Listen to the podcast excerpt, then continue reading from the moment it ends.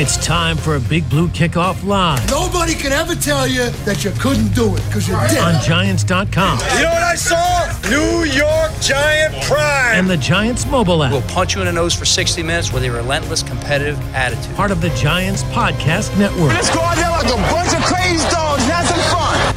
Welcome to Wednesday's edition of Big Blue Kickoff Live right here on Giants.com and the Giants mobile app. John Schmeelk, Lance Medow with you. The phone number is 973 667 1960.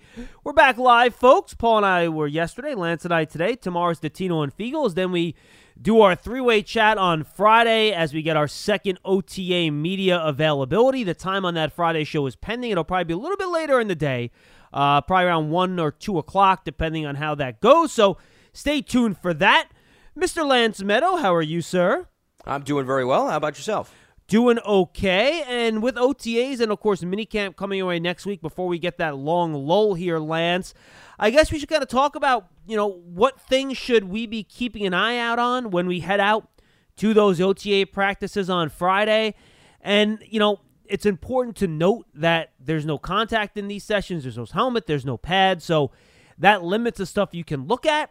Also, for OTAs, you have certain players that we've seen out there in the news that are not in attendance. So that takes some of that out of the mix as well. So I, I think what I would keep an eye on the most, Lance, as we take a look here, and this is number one on my list, is how they deploy all those edge players. I think that's interesting. You know, not just who the starters are, but do they use guys in different situations? How, you know, how do they use Coughlin and Cam Brown? Is Odenigbo, how much is he inside? How much is he outside? You know, how far along is Lorenzo Carter, who was out on the field last week? You know, I think all those things, and you have the rookie, Azeez Ojulari. I think that's just a really fascinating position to see how it all kind of works out because right now we don't really have much of a feel for who the starters are based on everything we know, and there's just so many guys that you can make an argument for in that position group. Well, that's a position they addressed heavily over the course of the offseason, whether it be in free agency and then, of course, in the draft. So I, I think it's a bit intriguing because you really don't know who's going to get a bulk of the snaps, and you have two guys, one of which you referred to, that's coming back from injury. That's why when it really comes to OTAs, which are, of course, voluntary, and that's why full attendance is unlikely to be had during that period because everybody's not forced to show up you really should pay attention to who is returning from injury and what they're able to do. Even if they're able to run out on the side, it's maybe a sign of progress that they're starting to get their legs out under them. And the offensive line, I would point out who maybe gets first team reps at this point, even though everybody may not be involved, just to get an idea of who they're utilizing in those spots or may who be getting work in areas where you normally didn't see them line up. I mean, those to me are the biggest takeaways. With very little contact, there's very little you're going to get to know about the true identity of the team until training camp and then, of course, the preseason. So,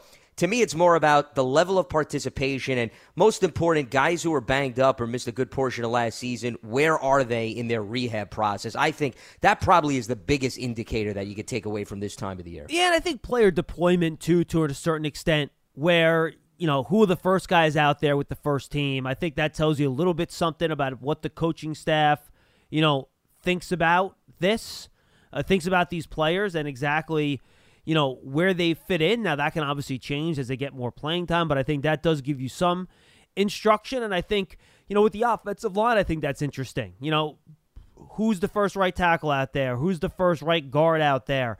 You know, while you can't really judge offensive line performance because there's no contact, and that's all offensive linemen do for performance is, is you know, do contact with pads. So you can't really, I think, figure any of that out.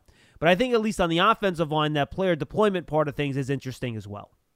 Yeah, especially like I said, if they're going to put a player in a position where maybe you haven't seen them get a lot of work at, then it gives you an idea. Maybe they're experimenting with that player. As far as you know where they deploy players, I just think the other thing to keep in mind is if somebody who is expected to be a starter or somebody that's going to get heavy playing time is not at the OTAs because they're working out on their own, then you're probably going to move somebody else up the depth chart into those spots. But that may not be exactly how the season plays out because when the starters are there, they're going to get the bulk of the snaps. So I think we just got to be a little bit careful, especially if somebody in the front of the pack is not there because that could change up or it could give the coaching staff an opportunity to just evaluate a player in a spot where They may not plan to utilize them during the course of the regular season, but they said, hey, player A is not here right now, so let's use player B and C in that spot and see what they could do. And then maybe we could tap into that skill set at some point throughout the course of the season. By the way, the phone lines are open at 973 667 1960. Feel like giving us a call and chatting. This is a good time to do it, folks. In the offseason, we don't get nearly as many calls, or at least in this period in June and July. This is kind of our slow time. So if you want to come in, give us a call, talk about a couple different topics, or get in depth on something that maybe we don't normally have the time for. This is the time. So again, we have an open line 973 667 1960. You know, what positions, Lance, uh, are you looking at that you think? you know, putting aside OTAs and minicamp for a second, and minicamp is mandatory for next week, so we should get a better feel next week. That, you know, aside from ones I mentioned that you're really fascinated to take a look at to see how the Giants are either going to deploy their players, use their players, or what players look like coming back off their year last year. Well, edge rusher, which we started off the conversation, is definitely one to focus on because of Lorenzo Carter and Oshane Ximines returning from injury. Then you want to see if guys like Cam Brown and Carter Coughlin have made jumps, or perhaps they plan to utilize them a little bit more. Elerson Smith, who they just drafted, where does he fit into this equation? And Ifeadi Odenigbo. And I could give you a laundry list of other guys who also could very well be in the mix such as uh, Ryan Anderson, for example, who's a veteran linebacker who could be deployed in a variety of different spots. So you take all of that into consideration. I think that's a position that's interesting to watch because let's face it, somebody with proven talent is probably not going to make the roster or may have to settle for being on the practice squad or being elsewhere. So there's a lot of bodies, which means not everybody's going to have an opportunity to solidify a spot. I think that's one spot that you definitely have to focus on. I would say the other area would be the running back position because they have added a few different players behind Saquon Barkley. I don't really think Devontae Booker is battling for a roster spot, but I think after Devontae Booker, who's the third running back, yeah. Does Gary Brightwell solidify himself as a running back as opposed to a special teamer? Corey Clement, Ryquell Armstead are in the mix. So that to me would probably be the second position I would put on the list because I think there's jobs up for grabs. And then if you wanted me to go maybe a third direction, obviously you can mention the offensive line because there's starting jobs that are up for grabs. But I'll think that I'll go with also the back end of the wide receiver depth yeah, chart because I agree. That's interesting. Yeah, I mean you've got Kenny Golladay, you've got Darius Slayton and Sterling Shepard, and the addition of Kadarius Toney. So that's four guys right there. But who's the fifth guy? Do they keep a sixth guy? Dante Pettis, C.J. Board. They were both on the roster last year. Does Kelvin Benjamin make the roster as a tight end slash wide receiver? Austin so, Mack, another guy from last another year. guy, correct, mm-hmm. who's been an established player that's been on the practice squad and the regular roster. So I would say those are probably the three positions that I think are interesting to watch here. And John Ross too, right? So, There's another guy. So yeah. John Ross is five, and he's the guy that has more experience than those others. But of course, injuries are an issue with him too. So yeah, I agree. I think that's really fascinating and how important special teams are going to be because CJ Board is a big special teams guy. So that's someone that can make his way with special teams. Dante Pettis as a returner. Can he make his way onto the roster that way? We'll have to wait and see. Uh, Alex Bachman was somebody that was on the practice squad last year. He was active or at least brought up off the practice squad for a couple games late in the year. I'm not sure if he ever got a jersey or not. I have to check that. I don't think he did. But, you know, there are a lot of guys at that wide receiver spot. So what are they going to prioritize? Is it going to be you know, if they keep only five, does that fifth guy have to be a special teams unit guy? And by that I mean not just a returner, but like a gunner or a guy in kickoff or, or punt coverage or, you know, kickoff or punt return in some way. Um, or can it be another straight up wide receiver? You know, with John Ross would fall into that category, though he can be a return man too. Or does Board again get the advantage because he plays coverage units and plays on coverage teams? Or a guy like Austin Mack, who certainly is the size to do that, didn't really do it as much last year. Then you have David Sills, who was here. So, you know, Pettis is a return guy I mentioned. So I think the criteria that they use to fill out that wide receiver spot, I think, frankly, Lance, that goes to the running back position too, right? How sure. they fill out that last spot. If they prioritize special teams, or maybe they keep a fourth guy, and then the fourth guy is that special teams player in Brightwell. Or, given Barkley's coming off an injury, do you try to bring in somebody else as a third running back that has more experience running the ball. In which case, I think Corey Clement probably has more an advantage, right? With Ryquell Armstead kind of in the mix there too. So I think that you know the the priorities that they place at the back end of the skill position groups of who makes the roster will go a long way in determining which player actually does make the team and how many they keep at each one of those spots too. Yeah, and that's why a guy like Brightwell is appealing because he contributed to all four special teams units in college. But it depends on what they think of him as a runner because clearly, if they dress three running backs and they're easing Barkley along in the early stages of the season, the third running back actually could see some work at the running back position. So I think it's not a question about Brightwell, what he could do on special teams. To me, it's more of a question of his limited sample size in college as yep. a starter, as a running back. What do you see in him? How does he pick up the blitz? How comfortable is he with the scheme? So that's the question surrounding him. Guys like Clement, who are probably the most polished veterans on the back end of the depth chart, it's what do you see him as a special teamer? And then here's the other part of the equation a guy like Eli Penny who I usually take out of the running back crew and I consider him a fullback, but you know, you could very well just throw him in with the running backs. Do you see his ability to carry the football? And therefore, if you kept three running backs, would that be your insurance policy as somebody that could get a jersey, can block, but could also maybe get two to three carries a game? And maybe that helps balance out the workload. I wouldn't necessarily remove that from the equation. So it's really more about defining roles on the back end of the depth chart and the versatility. And that, in all likelihood, is going to determine how we round out this 53 man roster. Remember, this is a little bit different than maybe how we viewed the roster in past years. And I think that was a focus overall this offseason. The Giants weren't necessarily concerned about the starters. I think they were concerned about, hey, when starters got hurt last year, did we have enough to then step in and feel as if there wasn't a big disparity in terms of the level of play? And I think they made an effort this offseason to try to beef up the level of competition for the fifth wide receiver, for the fourth running back, for the fourth tight end if they choose to keep four. And those battles sometimes can be the determinant of whether or not you win or you lose an additional game over the course of the regular season.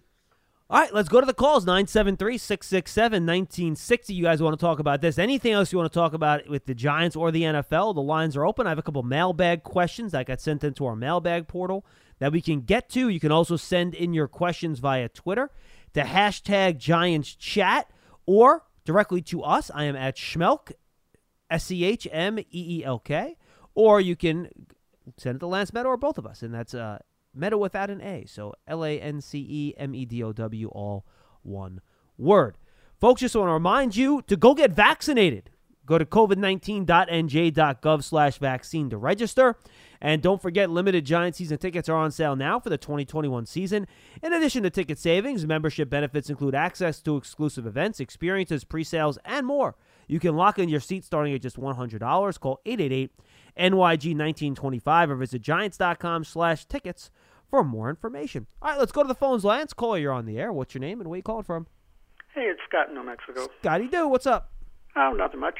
Uh, I had a question for you. I don't know if it's too early to ask this question, but when you're looking at winning the division, and in regards to your conversation, do the Giants or any other team in the division take into account who the other personnel is on the specific teams and they'll carry, for example, say they're playing a team like Washington, which has a great front four. Will they carry more players at a certain position, knowing that that could be, you know, a weakness for the Giants if, you know, maybe more offensive linemen, uh, and and do they balance that out, or is it too finite a question? In other words, you have to wait till you get much later in the season when you have preseason and so forth to make determinations as to personnel. Well, I, I think you're going to keep your best player, Scott, um, when you go through this, because you, if you keep a guy that's not good enough, and then you're basically, you know, you could find someone better on, on the scrap heap. There's no point in that just because a team in your division has right. a particular strength. But I do think you build your roster, but probably more so the top part of the roster because these are the guys that are starting and having most of your, you know, snaps with the strengths and weaknesses of the division in mind. So, you know, the, the Giants go into this offseason say, boy, maybe we should go get Adoree Jackson because the Cowboys are rolling out CeeDee Lamb, Michael Gallup, right. and Amari that, Cooper. That's, that's, basically my question, right? Yeah, for sure. Yeah, I mean, I think that's a, that's a thing. And you look at the Eagles, who have always had a good pass rush, and Washington, who now is a very good pass rush. Are they thinking, yeah, we better have a good offensive line because we're playing against these teams? Yeah, absolutely. I I, I do honestly think that's a factor.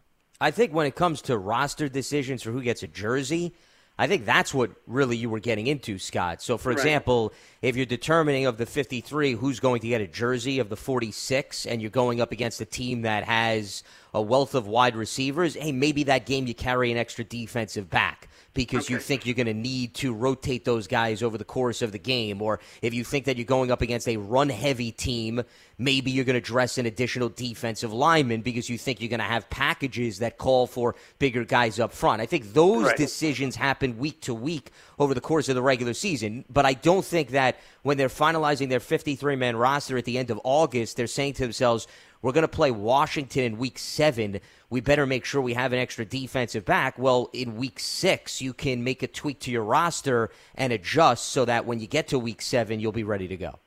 Okay. Uh, my other question that I had, uh, and this probably is sort of a, a little bit of a nebulous question, but if you were looking at players on the Giants right now, and you were looking at all the players that are available to them, who are the players that you're looking at, both offense and defense, that you think must have the kind of season in order for the Giants to make the playoffs? Well, Daniel Jones is easy, Scott, but I but I think Right, you need someone other than Daniel got, Jones, right? Yeah. But I, I'm thinking that it's still. I, I mentioned this probably two months ago that the season, despite all the you know all the players they got and, and what's looking good on paper, it still boils down to whether they can run and pass, and that infers that uh, Saquon Barkley has to have a good year and Daniel Jones has to have a good year. As you're looking at the rest of the roster, I think those players have to be complemented. I didn't hear or I haven't heard. Uh, maybe I'm away. You know, I've been not calling in, but I was just curious where Saquon Barkley is in his uh, rehab, and do the Giants have enough confidence that he can go full stream uh, as the season begins? And I'll take your answers off here, guys. Thanks. Thank you, Scott. Uh, Lance, why don't you cover the Barkley thing because I wasn't around for the OTA media last week. I'm not sure if anything was said about that with with Saquon. Yeah, he really wasn't brought up mainly because Joe Judge was focusing on the guys that were out on the field and doing the bulk of the work, and Saquon did not speak to the media. So, I mean, anything I think at this point would just be based on reports and speculation. And really, what happens in training camp? I will say this I think training camp is going to be the first indication of where Barkley is. Because even if you're evaluating what's happening on the field in OTAs, you're still not having contact, you're not having an immense amount of pads on. I think you want to see him with pads on and with a little contact before you gauge where exactly he is in terms of the rehab process. But just getting back to the framework of Scott's question, I would not say that Saquon Barkley and what type of season he has is going to ultimately determine the outlook for the Giants. And the reason I say that, John, is because Barkley has had really good seasons, and it hasn't necessarily always equated to wins. So I think it's much more than Barkley. I guess I would go to other players and other positions to determine exactly where the Giants are going to go simply based on how many games Saquon Barkley plays and what exactly he brings to the table. Because once again, I thought the Giants ran the ball effectively in Barkley's absence last season. Now, granted, if he was on the field, defense is going to have to change what they're doing. I'm not naive, but I don't think the run game suffered immensely without Barkley, where you're expecting him to come back and get 1,600 yards or whatever it may be. And if he doesn't, the Giants all of a sudden are going to be in a precarious spot. Yeah, I agree. And the success of the running back is almost not solely, but I think primarily dependent on the ability of the offensive line to do their job. You know, we saw how many games, even the start of last year, before we got hurt, Lance, right? Like Barkley couldn't do anything because there were guys living in the backfield. So I think that's a part of it. I do think his explosive plays are going to be essential. If I was to pick one player on either side of the ball that I think is essential for the Giants to have a, a really successful year to take a jump, I think I would I might have to go with Andrew Thomas, Lance. I'm not gonna lie. I think they really need him to take that next step and play even better than he played the final six games of last year. Look, the final six games of last year, he was much improved, but he still wasn't like a top offensive lineman in the league. I want to see him come out and be a legitimate, like, top 15 offensive, top 20 offensive tackle in the league this year. And I don't think that's too much to ask for a guy that was the fourth overall pick, right, in his second year. I, I, I think that's a, you know, I'm not asking to be top five or top ten. You know, be a be a top twenty, right right tackle slash left tackle. Be a top twenty five. You know, be above average. That's what I'm looking for here, and I think it's that's very important to solidify the left side of that line. Because I do think on the right side we have some questions. It's going to be basically Matt Peart's you know, first year, theoretically playing significant snaps, or you're going to have Nate Solder playing out of position at right tackle. So I think it's very important that, you know, Thomas has that type of an impactful year. I was thinking about an edge rusher. I just can't put my finger on one because there's so many, so many of them that I, I, it could be any one of four or five guys that could step up in that spot. So I'm going to go with Thomas. I think, you know, he's a guy that has to have a good season, particularly in pass protection, if the Giants want to take that next step. Well, I think you're looking for consistency out of Andrew Thomas. That to me is the key. I mean, does he have to be the greatest thing that we've ever seen? No, but you want to know that you're getting a level of play out of him game in and game out. I'm also going to add to that that he plays next to the same left guard consistently throughout the season. And we know he didn't do that last season. So I think that's another factor attached to Andrew Thomas. As far as the pass rusher goes, I would say yeah, it's hard to maybe hone in on one. I would emphasize Lorenzo Carter maybe more so than anybody else. That's I fair. think it's a critical year just for him as an individual from a contractual standpoint, okay? Forget X's and O's. Considering he's injured last year and you were expecting that to be maybe the year that he shows progress, okay, so that was postponed this season, and we know that he's entering a critical fourth year on his contract. So that's why I would probably maybe separate him from the rest of the pack, but I'll phrase it this way. Somebody has to emerge opposite Leonard Williams, who is a consistent force that will then, I think, enter the Giants into the conversation of a contender for the NFC East title. There has to be somebody else. It can't be Leonard Williams and a group of complementary pieces. I truly think they need at least one other guy, and you can pick whoever you want: Ximines, Ojulari, Carter. Someone has to get to like someone has to get to like eight sacks, right? Is basically yeah, what you're telling somebody me. needs Yeah, to get into that territory. Absolutely. And also that's contingent upon John that Leonard Williams is going to get back to double digits too. Uh, You know, remember, I think a lot of us are I don't want to say assuming, but maybe banking is the good term to utilize. All right, well, Leonard had his breakout campaign, so it's all up from this point on. And I don't doubt that he has the capabilities, but remember, that was the first time in his career that he ever got to that level. You've got to show it more than one year before you all of a sudden pencil a guy Lance, into that category. You're absolutely right. And I look, I, I I brought this up before. Since 2016, do you know how many defensive tackles in the NFL has had double digit sacks for consecutive seasons? One. well, Aaron Donald is probably going to be the guy at the top of the list. that there. that's the only one. Yeah. Only one. It's just very difficult. I mean, just look. I mean, we all know how good Fletcher Cox is, right? Go look at his sack totals. We all know how good Geno Atkins was in his prime. Go look at his sack totals. It's just hard for defensive tackles to consistently get double digit sacks. So Leonard Williams, you know, in terms of pressures and quarterback hits and just overall play, could play just as well as he did last season and only have seven sacks or seven and a half sacks, right? Sure. That doesn't mean he plays worse. It just means that, you know, we talk about luck and the impact that has on sack totals a lot. And it, it just does. That that's the way it goes. And sacks are, are difficult to repeat each year. So yes, a thousand percent. You know, if Leonard Williams finishes with seven and then your next guy has four, Houston, we got a problem, right?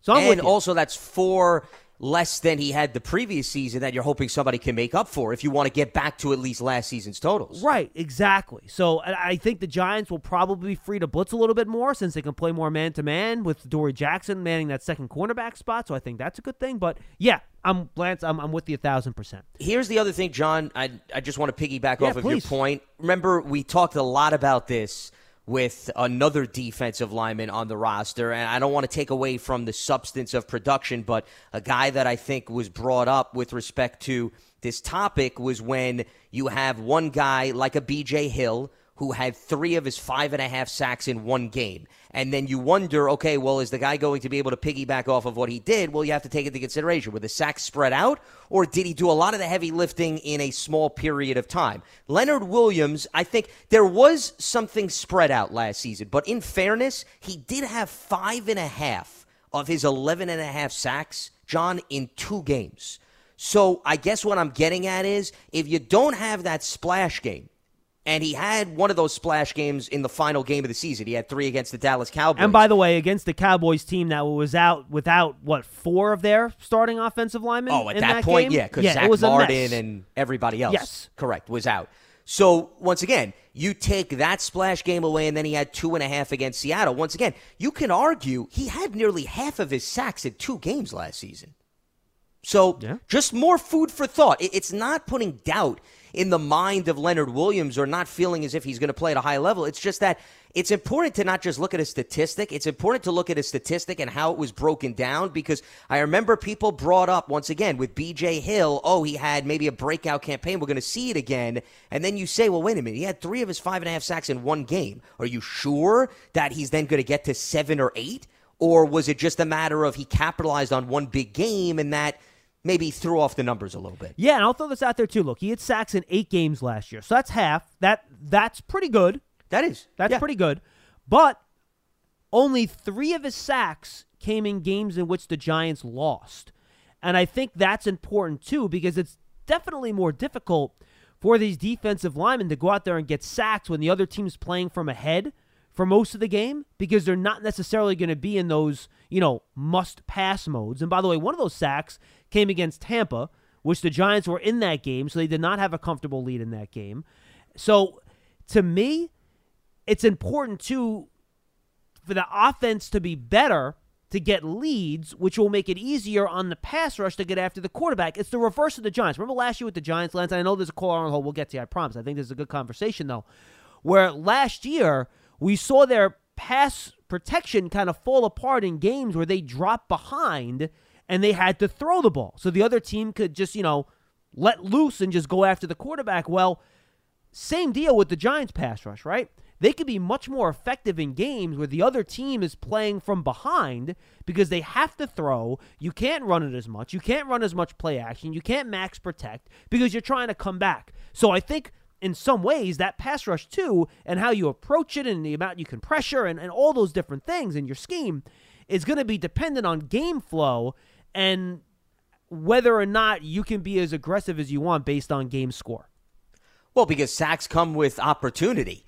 So, to your point, if the opposition has to throw the ball a lot in the second half and your team is playing from a position of being in the lead, yeah. I mean, that's going to give your guys an opportunity to get after the quarterback. If it's a highly contested game and there's more running involved, then yeah, the opportunity is not going to be there. It's very similar to the game of basketball. When you go up against a team that shoots crazy from beyond the arc, the big men, John, are not going to have an opportunity to get blocks and maybe those deflections because nobody's taking the ball to the hole. Yeah. So remember, game flow and opportunity is important when we analyze players because that dictates opportunity. So it really comes down to, once again, are the Giants in a lot of affairs that are tight?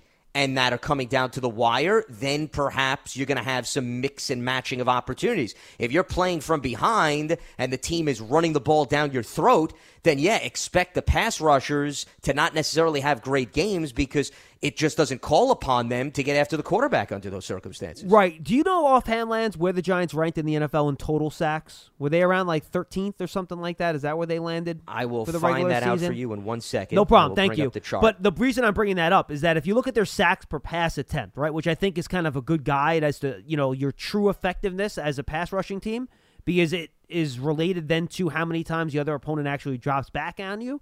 And the Giants actually ranked 12th in sacks per pass attempt, which is pretty strong. I think you'd be happy with that if I told you next year the Giants were 12th in sacks per pass attempt.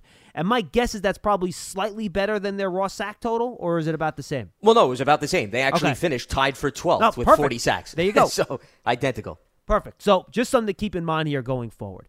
Hey, Giant fans, don't miss out on your chance to experience a premier hospitality experience watching Giant games and world class concerts in 2021 as a Giant Suite partner.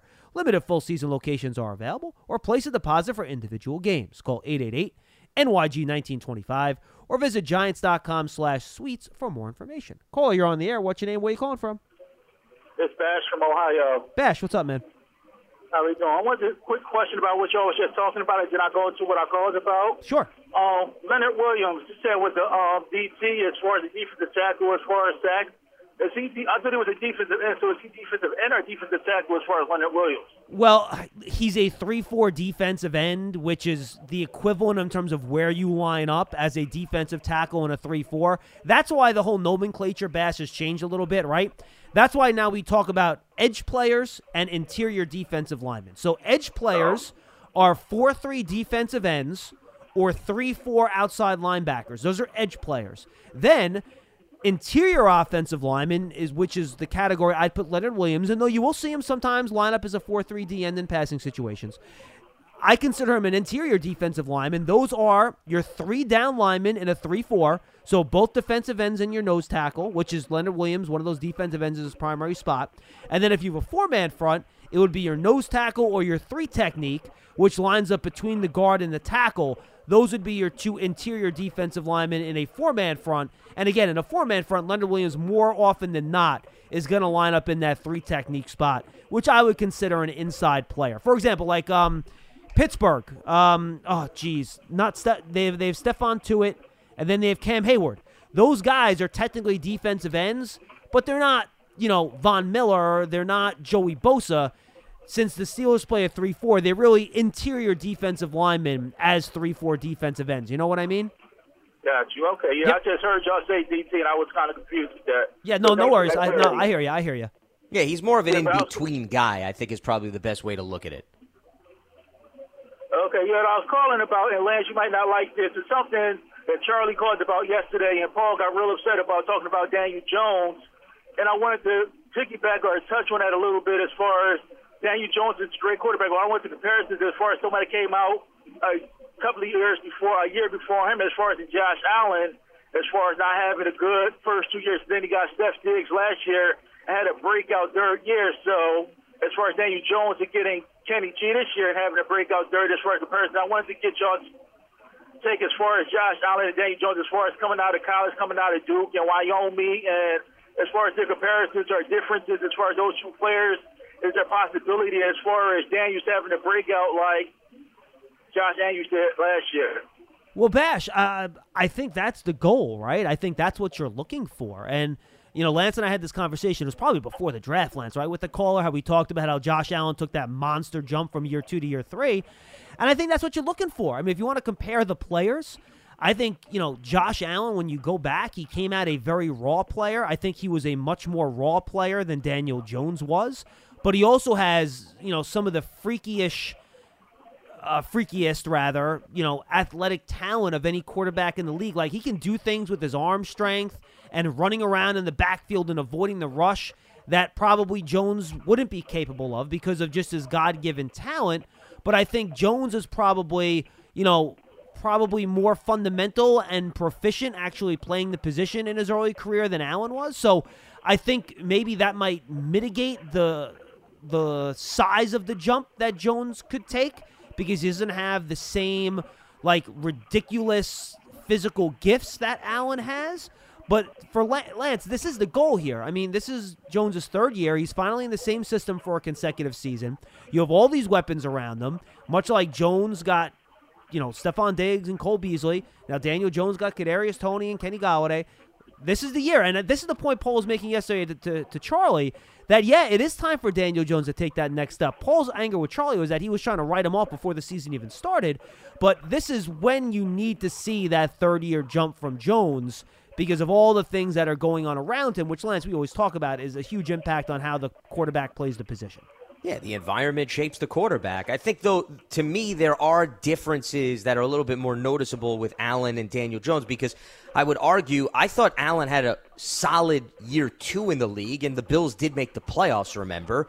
And then he then piggyback off of that into 2020 with the addition of talent. I also thought the Bills straightened out their offensive line entering year two for Josh Allen. Yep. So that was another big difference. And then the other thing is Josh Allen, I think, did a better job protecting the football compared to Daniel Jones over his first two seasons. So there are slight differences in terms of personnel and the evolution of the Bills versus the Giants, but I don't think it's crazy to say that this is absolutely a critical year for Daniel Jones, and it's not a stretch to to say, okay, the Giants went out and surrounded him with better talent than he had the previous year, which is certainly what the Bills did. I just think that the Bills made a jump for year one to year two for Josh Allen as opposed to simply waiting till we got to year three. There was enough improvement I saw out of Allen from one to two, where I didn't think two to three was an enormous jump. So that I think is a little bit of a difference if you compare him to Daniel Jones here. Okay, now one more question, and I take it offline.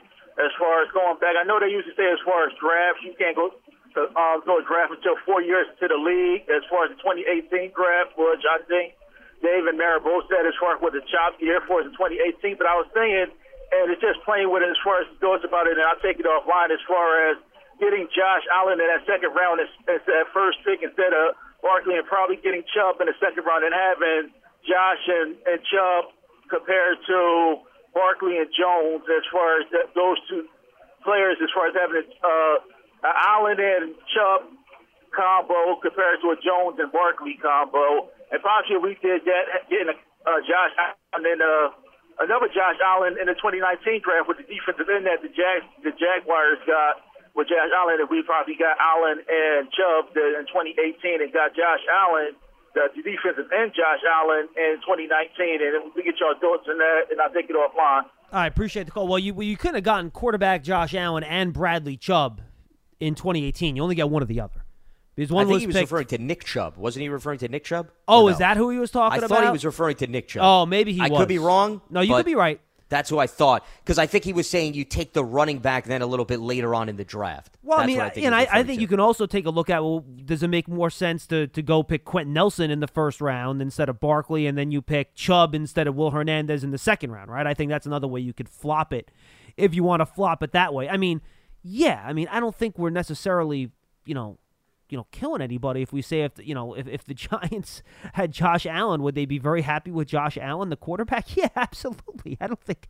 I mean, I don't think that's taking a shot at Saquon. I don't think that's taking a shot at Daniel Jones. Josh Allen's really good, but it's really hard, and I think you can look back at nearly any draft decision any team has made in the past and say, well, why didn't you pick this guy? Why didn't you pick that guy? And I, I don't think that's a fair way to, to, to look at things. Remember, Nick Chubb had a really serious leg injury in college. He had a torn ACL and he had something else too, if I remember right. So there were some risks there with him. And if you look at that draft class, you know, we talked about how deep that running back class was, Lance. Sony Michel has had knee issues. He's had trouble staying healthy. Uh, Ronald Jones has not been able to secure a starting job in Tampa Bay. He's been kind of in and out of there. on Johnson just got released by the Lions. The running Derrius Guice is not in the NFL anymore. So in a year where we thought the running back class was like very very deep, as it turns out, Royce Freeman to the Broncos, just go down the list. Uh, Rashaad Penny to the Seahawks. That running back class has just not worked out very well in 2018, to be quite honest with you, except for Nick Chubb. Well, you don't have a crystal ball. You just Yeah. never know how injuries and off the field issues, which is pretty much the best way to describe that group. The other thing with Nick Chubb is the Giants, remember, had the pick exactly in front of the Cleveland Browns in the second round that year, and they took Will Hernandez. So even if you want to go down the hypothetical road and switch up all those players that the caller reference, who's to say that the Giants are then not going to take Will Hernandez? Because you still need to prioritize the offensive line. So I guess what I'm getting at is I don't know if they're going to necessarily leapfrog Nick Chubb over Will Hernandez in that circumstance if you went quarterback in 2018 instead of Saquon Barkley. The other thing is maybe they take Sam Darnold instead of Josh Allen. How do you know they're going to take Josh Allen? Remember, Allen was the third quarterback taken that year. He was not the second. Yeah. The other thing is just going back to environment, and this is why I don't really enjoy these hypotheticals. The if we're talking about who you have around the quarterback, the coaching staff, and all those things help influence the development of the quarterback, you can't just then, John, pluck a player off of one team, put him on another team, and tell me he's going to perform at the same level. You just can't do that. You know why? Because Giants fans love to have the debate, as I'm sure you're aware of, where they talk about if the Giants had Philip Rivers and Eli Manning actually played for the Chargers, and many people like to argue, well, you know, they wouldn't have had the two Super Bowls. I don't know. Who knows what would have happened with Philip Rivers? He was in the Giant scenario. Yeah, you're right. As opposed to Eli Manning. You just you don't know what the coaching staff would have done. You don't know if they would have changed up their scheme because of Eli Manning's strengths versus Philip Rivers' strengths. So it's not so simple in football where you take one player out of Buffalo, you put him in New York, and you tell me that everything's going to be identical. That's why it's a very difficult conversation to have. Yeah, it really is. I think you hit it on the head. I think you're 100% right. And guys, I'm telling you, you can go back. I mean, you can go back and say to the Browns, "Oh, well, would, would they, should they have picked Josh Allen instead of Baker Mayfield?" You know, there are, there are a million different conversations you can have here, and then everything changes from there on out. And I don't. I think Giant fans, you're putting yourself through unnecessary pain and suffering by operating that way. The team, they are where they are right now, and to go back four draft classes and try to figure out what they could have done differently, I just think it doesn't serve much of a purpose. Well, and I think part of the frustration, and once again, I don't want to revisit this because I know it comes up a lot, but since we're talking about it, I just want to get into it because I think it's related. Saquon Barkley, I think part of the frustration, maybe why some fans, John, like to go back in time, is because unfortunately Barkley's been banged up. And when a player misses time, I think the natural reaction is what could have happened if you had another player who didn't get hurt Sure. and played all 16 games? And what would have that meant for the team? I get that. But Saquon Barkley, if you just look at him from a talent perspective, he is not a running back. He's an offensive weapon. So if you're talking about Christian McCaffrey, you're talking to us about Saquon Barkley, I don't have an issue with any team taking that type of a player relatively high in the draft if you're going to tap into them as a running back and a wide receiver. If you're taking just a pure runner early in the draft, that to me is a different conversation. They don't have much skill set as a receiver. They're not that breakaway type of talent where they're going to have explosive plays. Barkley brings that to the table. The problem with Barkley is unfortunately the injury bug has limited his impact because he hasn't stayed on the field. It's very similar to Odell Beckham. Odell Beckham, tremendous talent. Unfortunately, injuries also kept him off the field, and that's why a lot of people like to play the coulda, woulda, shoulda game. But it's easy to do that, John. My point is three or four years after you see what happens with the player. When the team is making the decision, number two overall in 2018, do you think if they had a crystal ball that said Saquon is going to tear his ACL at this time and he's going to miss a boatload of games, don't you think that a team, if they knew that, maybe they'd reconsider their draft pick? Nobody knows that going in. So it's impossible to once again put this pick on trial if you have no idea what's going to happen three or four years down the road. Now, in fairness, I do think there's a little bit of a stronger injury risk at certain positions, like running back, where guys Well, because of the nature of the hits more. and the volume of hits, sure. Right. Yeah. So I think that's in the consideration. But guys, I, I just I just look, I understand why you do it. Trust me, I get it. We all do the same thing with, you know, teams that we root for. I, I totally understand where you're coming from. But I don't think we'll be able to give you a satisfactory answer because to Lance's point, you have all these interconnected things here with these teams, and you just don't know what the end result is going to be once you you know, it's um uh kind of like the butterfly effect, right? For people that know that, where you go back in time, if you step on a butterfly 50 years ago, what could that possibly do to the future? You change one little thing and then a million things change after that. It's the same deal. If you make a big change like that, no one has any idea how that's going to impact the Giants moving into the future. 973 667 1960. Call, you're on the air. What's your name? Where are you calling from? Hey guys, this is Dan from Pennsylvania. Dan, what's up? Thanks for taking the call. Thanks. Hey, I was I was calling because I did want to actually touch on that because the way the uh, the show ended last night, um, in yesterday's program about uh, Charlie really getting really getting peed out upset. Oh yeah, yeah, but, yeah, but- yeah, but- By the way, once I want to explain to Lance what happened. So Charlie called up Lance, and he kind of was taking shots at Daniel Jones, and Dottino like lost it on him, and he basically he basically said, "I know I sound like Lance now, but Charlie, I don't want to hear from you anymore." And he was basically killing him. You, Lance, you would have loved every second of it. Let me tell you. Well, I'm not surprised. Yeah. Listen, he calls in for that very reason. He got the reaction out of Paul that I'm sure he's smiling about, and you fall for the bait. That's what happens. So he he won in that category because he got exactly what he wanted out of that conversation. I'm sure if you asked him. Yeah, and it is the same topic. I, I get it because he's, you know, Daniel Jones is our quarterback. So you can would have, could have, and you can go back in the draft. And I think the point you guys just hit on, touched on, is something I have with my friends all the time when we have these discussions. Is yeah, at the at the time of the draft, we can go to this year. At the time of the draft, right now is glowing reviews for the Giants. Hey, we, we, we went back. We got a pass rush in the second round that was graded. For, like we did all these things that everyone's saying is great. Four years down the road, three years down the road. I mean, it's up to the player, of course. It's up to injuries. It's up to so many things. Luck. Oh, that was a bad pick. Yeah, luck, and then all of a sudden that's a bad pick. But was it a bad pick at the time? Was it a good pick? It may not have panned out. Maybe the player didn't pan out. Maybe the player robbed someone at a dice game, shot himself in the leg.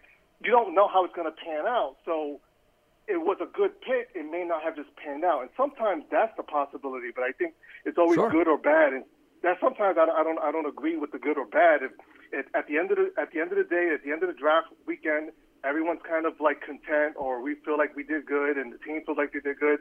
Then that's the best player. I'll give you another example. Will Hernandez. I'm arguing with my friends that Will Hernandez he couldn't make it. I said, if you go back, Will Hernandez was highly graded.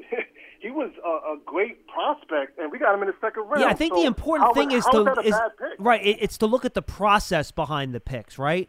You know, individual players can bust or excel, but I think the important thing is you see the process working out correctly and the right, you know, ch- you know, train of thought and philosophy The behind the rationale. selections and the rationale. Thank you. Exactly. If you have that right, I think you're uh, going to have more hits than misses, but it doesn't mean you're not going to have misses because players are players and things happen. Right. Yep, and that goes to my Daniel Jones, is where I wanted to go back to. Um, so, you know, I guess because because of the way Daniel Jones was drafted, I think a lot of people thought that was the wrong pick, and I think that's why we still have this debate. In fact, I credit him for even answering these questions every single time they interview him. It seems like, um, and we kind of had that with Eli. I think uh, uh, Paulie was was bringing up um, Phil Simms, but the current fans, should you know, they may not be Phil Simms. They may not have been Giants fans back in that era. So, Eli, Eli's first few years was not glowing reviews. I mean, you know. Oh no, it was bad. No, it wasn't. It wasn't not just going reviews. There were some bad moments. I mean, if you, I always go back to this game, and people that weren't alive were- too young to remember this. It was oh god, week eleven or twelve of the twenty seven of the of the two thousand seven season. The Giants play the Minnesota Vikings, and oh, Eli Oh, yeah. Manning plays as Three picks, four he, picks. he he plays as bad of a football game as a quarterback can play. Darren Sharper is basically Yep. just a bully. He's picking them off. He's killing the team. And the headlines on Monday and Tuesday in the New York Post and New York Daily News is that Eli Manning needs to be benched. And they need to move on from Eli Manning. Literally two months before the Giants win a Super Bowl. it's true. It, it's true, and then and then the media feeds into it. Of course, fans watch that, but that was a bad game, so it was all acknowledged that. And really, other than maybe a few seasons here, from the Giants fan, he has a place in our heart because he brought us the trophy. But the me, you know, for the worldwide fans and just in general, he was, you know, and that that's when the whole Eli's elite topic came up because he was never really graded high. He was never really statistically uh, uh, one of those one of those quarterbacks. But he was perfect for us. You know, he he was perfect for the New York media and New York market. Could you imagine Philip Rivers having to to deal with those headlines because he was more vocal? Um, could you imagine? And that's why I think about Daniel Jones. I think when they told Daniel Jones, I think that was part of it. It's the New York market, it's the New York media, it's a rebuilding team. They're going to be judged for everything he does. And I think his temperament and his the way he answers the questions and the way he's not giving into any bait, really, I think was perfect for New York. Now, again, we uh, he's he's on a team. I'm rooting for him. But I think that was a big part of it that I think people don't understand. Haskins could not have cut it in New York the way he ended in, in Washington. It had to be the right guy, and I think we waited for the right guy. And, and, and, and I'm not in the room, but it seems like from Joe Judge and from everyone else that, and, and, and then I think you brought in someone Monday, uh, I believe, uh, um, that he's his work ethic, he looks to improve. The teammates seem to respect him. So to me, for Eli, it was Eli is elite. That's the question he had the answer, which is you know bogus, but that's that was. And then now it's is Daniel Jones a franchise quarterback? And I always say he is a franchise. He's on the team. I don't think this is a necessarily make or break year because he's going to be here next year. He's on a rookie deal. We're going to have him for five years. So I think. Well, remember, not progress. necessarily. You're going to have him for four years. It's the team's option whether or not they want him for five. Remember that. I know, but I think the the if he continues with even if it's just incremental and he's not Patrick Mahomes and he's not you know, he, I think he'll be here for five years. So Odds are yes. years- I agree with you. Yes. Yeah, that's what I'm saying. He's on a he's a quarterback on a rookie deal when rookies make when quarterbacks make thirty to forty million dollars. He's probably going to hang around for five. So root for him, and I think that was the point that Paul was trying to say. Be patient, root for the guy, and there's no reason to bash the guy. He he does well. He answers the questions well. Teammates respect him, and I did see if you watch the games, like if you watch the um, you know some of the you know wins or losses, and that's the way that um, some of the sports casters, you know, define success. But if you actually watch the season, as we all talked about with the offensive line and how they improved, and until he got injured, we were watching a nice growth for Dan, for Daniel Jones. So I guess my point is is Eli had to answer is are you elite? Even when he won the Super Bowl, it was fluky according to everyone else, and he wasn't elite. Uh, Daniel has to answer that question, but it takes time. And and again, the point the point is true. There's no reason to keep bringing it would have, could have, should have. He's on the team. Yep. Root for the guy. and stop trying to tear him down. And I, I guess that was my. I agree with Paulie and, and with everyone else that he's on the team, root for him, and there's nothing that he's done so far other than the fumbles, which he did improve on, that makes me say I don't like. I, I want another guy. I, I like Daniel Jones. No, look, absolutely. Daniel Jones is the quarterback this year, guys. I mean, that's why saying, "Oh, the Giants need to make a change." Daniel Jones isn't the guy. If you want to call up and scream that at us, you can. You know we're just going to do? Shrug our shoulders and say, "Well, we'll see how he plays this year." Because Lance, there's really no other answer besides that right now. That I mean, that's where we are.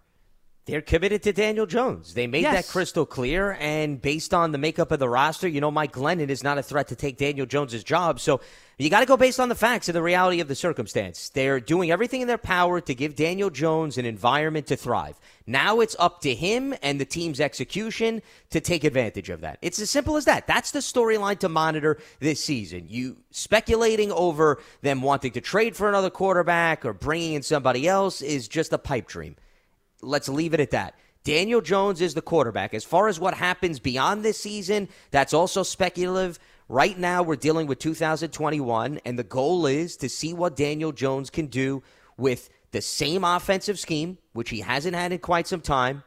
Hopefully, guys who are returning from injury help bolster the roster, and then the additions. And now it's on the shoulders of the quarterback to take advantage. Now, part of that is his decision making, part of that is ball security.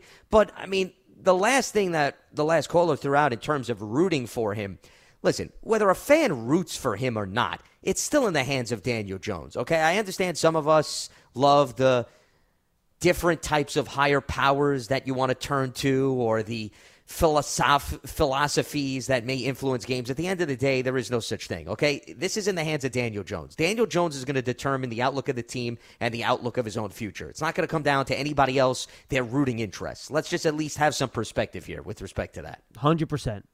Couldn't say it better myself.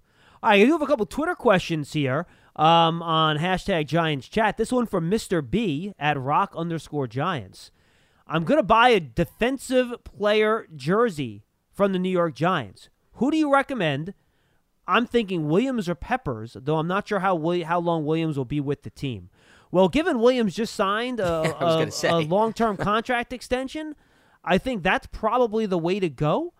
Um, if you want to take a rookie like Azeez Ojulari, you know, he's going to be here for four years on a four year rookie deal, but he's a rookie. You know, you don't know what he's going to do yet. And by the way, you don't know if that what his number is going to be yet once we get to the regular season. Yeah, I think Leonard Williams is a, is is a good way to go. Um, I'm trying to think a good combination, Lance, of long term contract plus production. The problem is that Bradbury and Martinez just have two years left on their deals.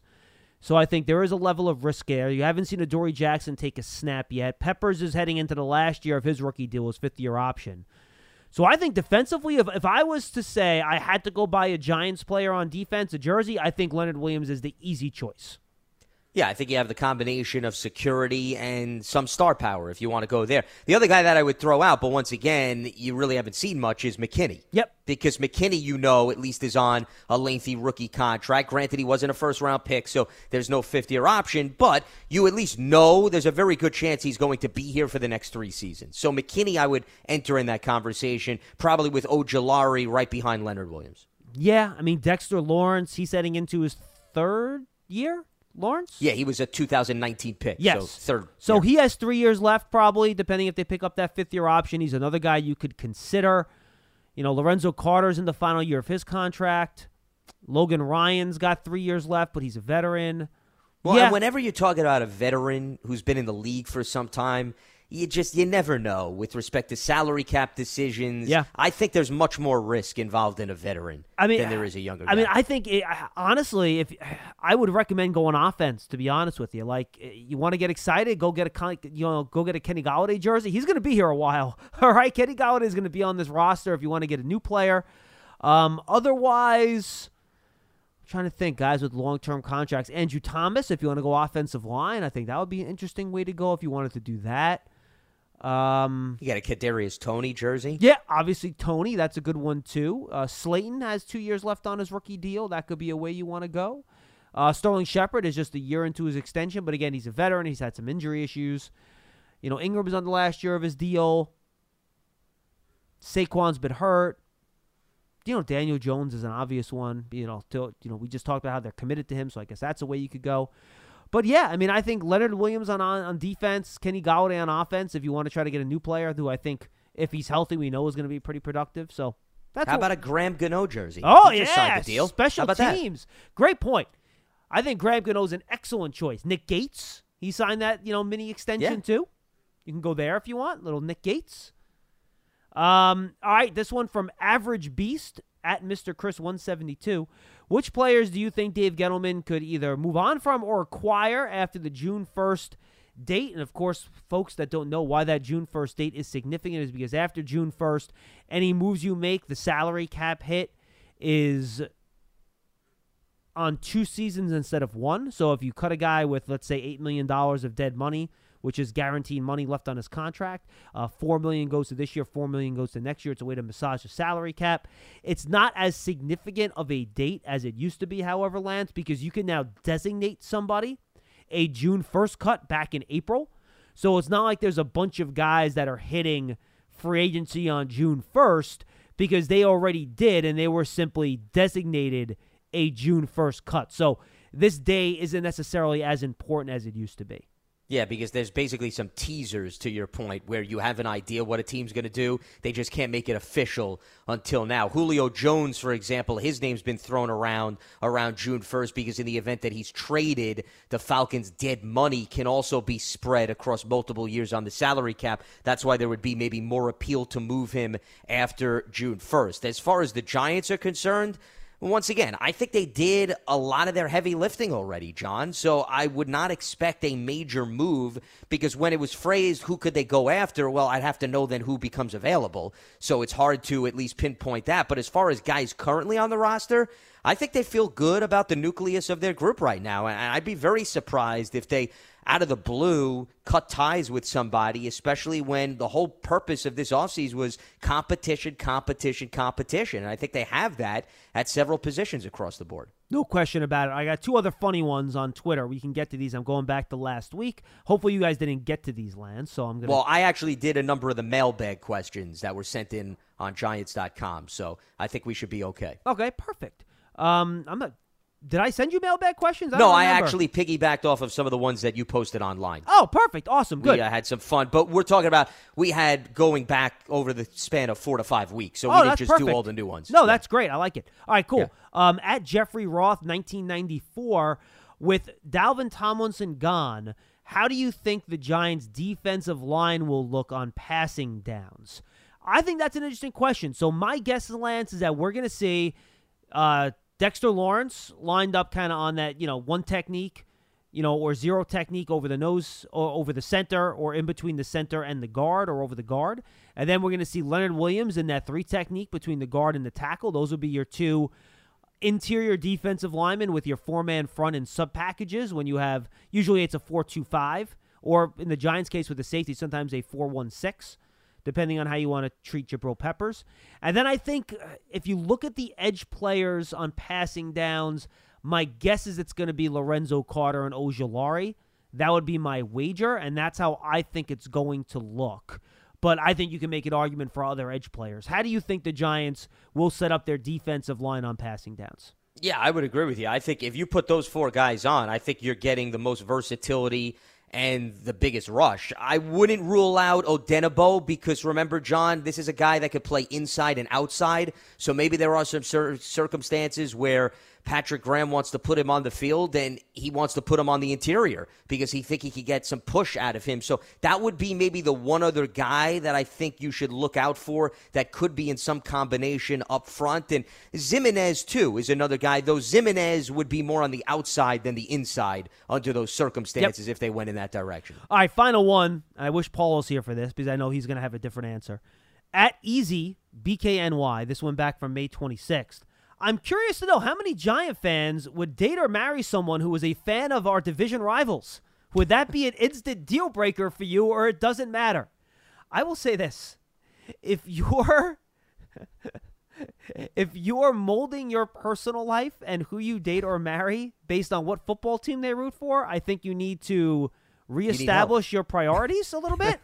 yeah. Now, and I will now I will play my Paul Dottino role and go, you know, John, I think that if you have an Eagles fan, it says a lot about who they are as a person. So, no, of course not. I would never do that. that that's my well. That's what I was going to say. Paul's answer would be very different. Yes. So I didn't know where you were going with it, but now that you phrased the question, now I completely understand why you prefaced it that way. Yeah, he probably would find a way to tie in the personality of the individual and whether or not they have good character based on who they root for. As far as my personal opinion is concerned, at the end of the day, it's sports entertainment. So you could put the jersey on while you're watching the game on television, go to the game, then you peel the jersey off and you go on with your life. And it's simple as that. Exactly. Exactly.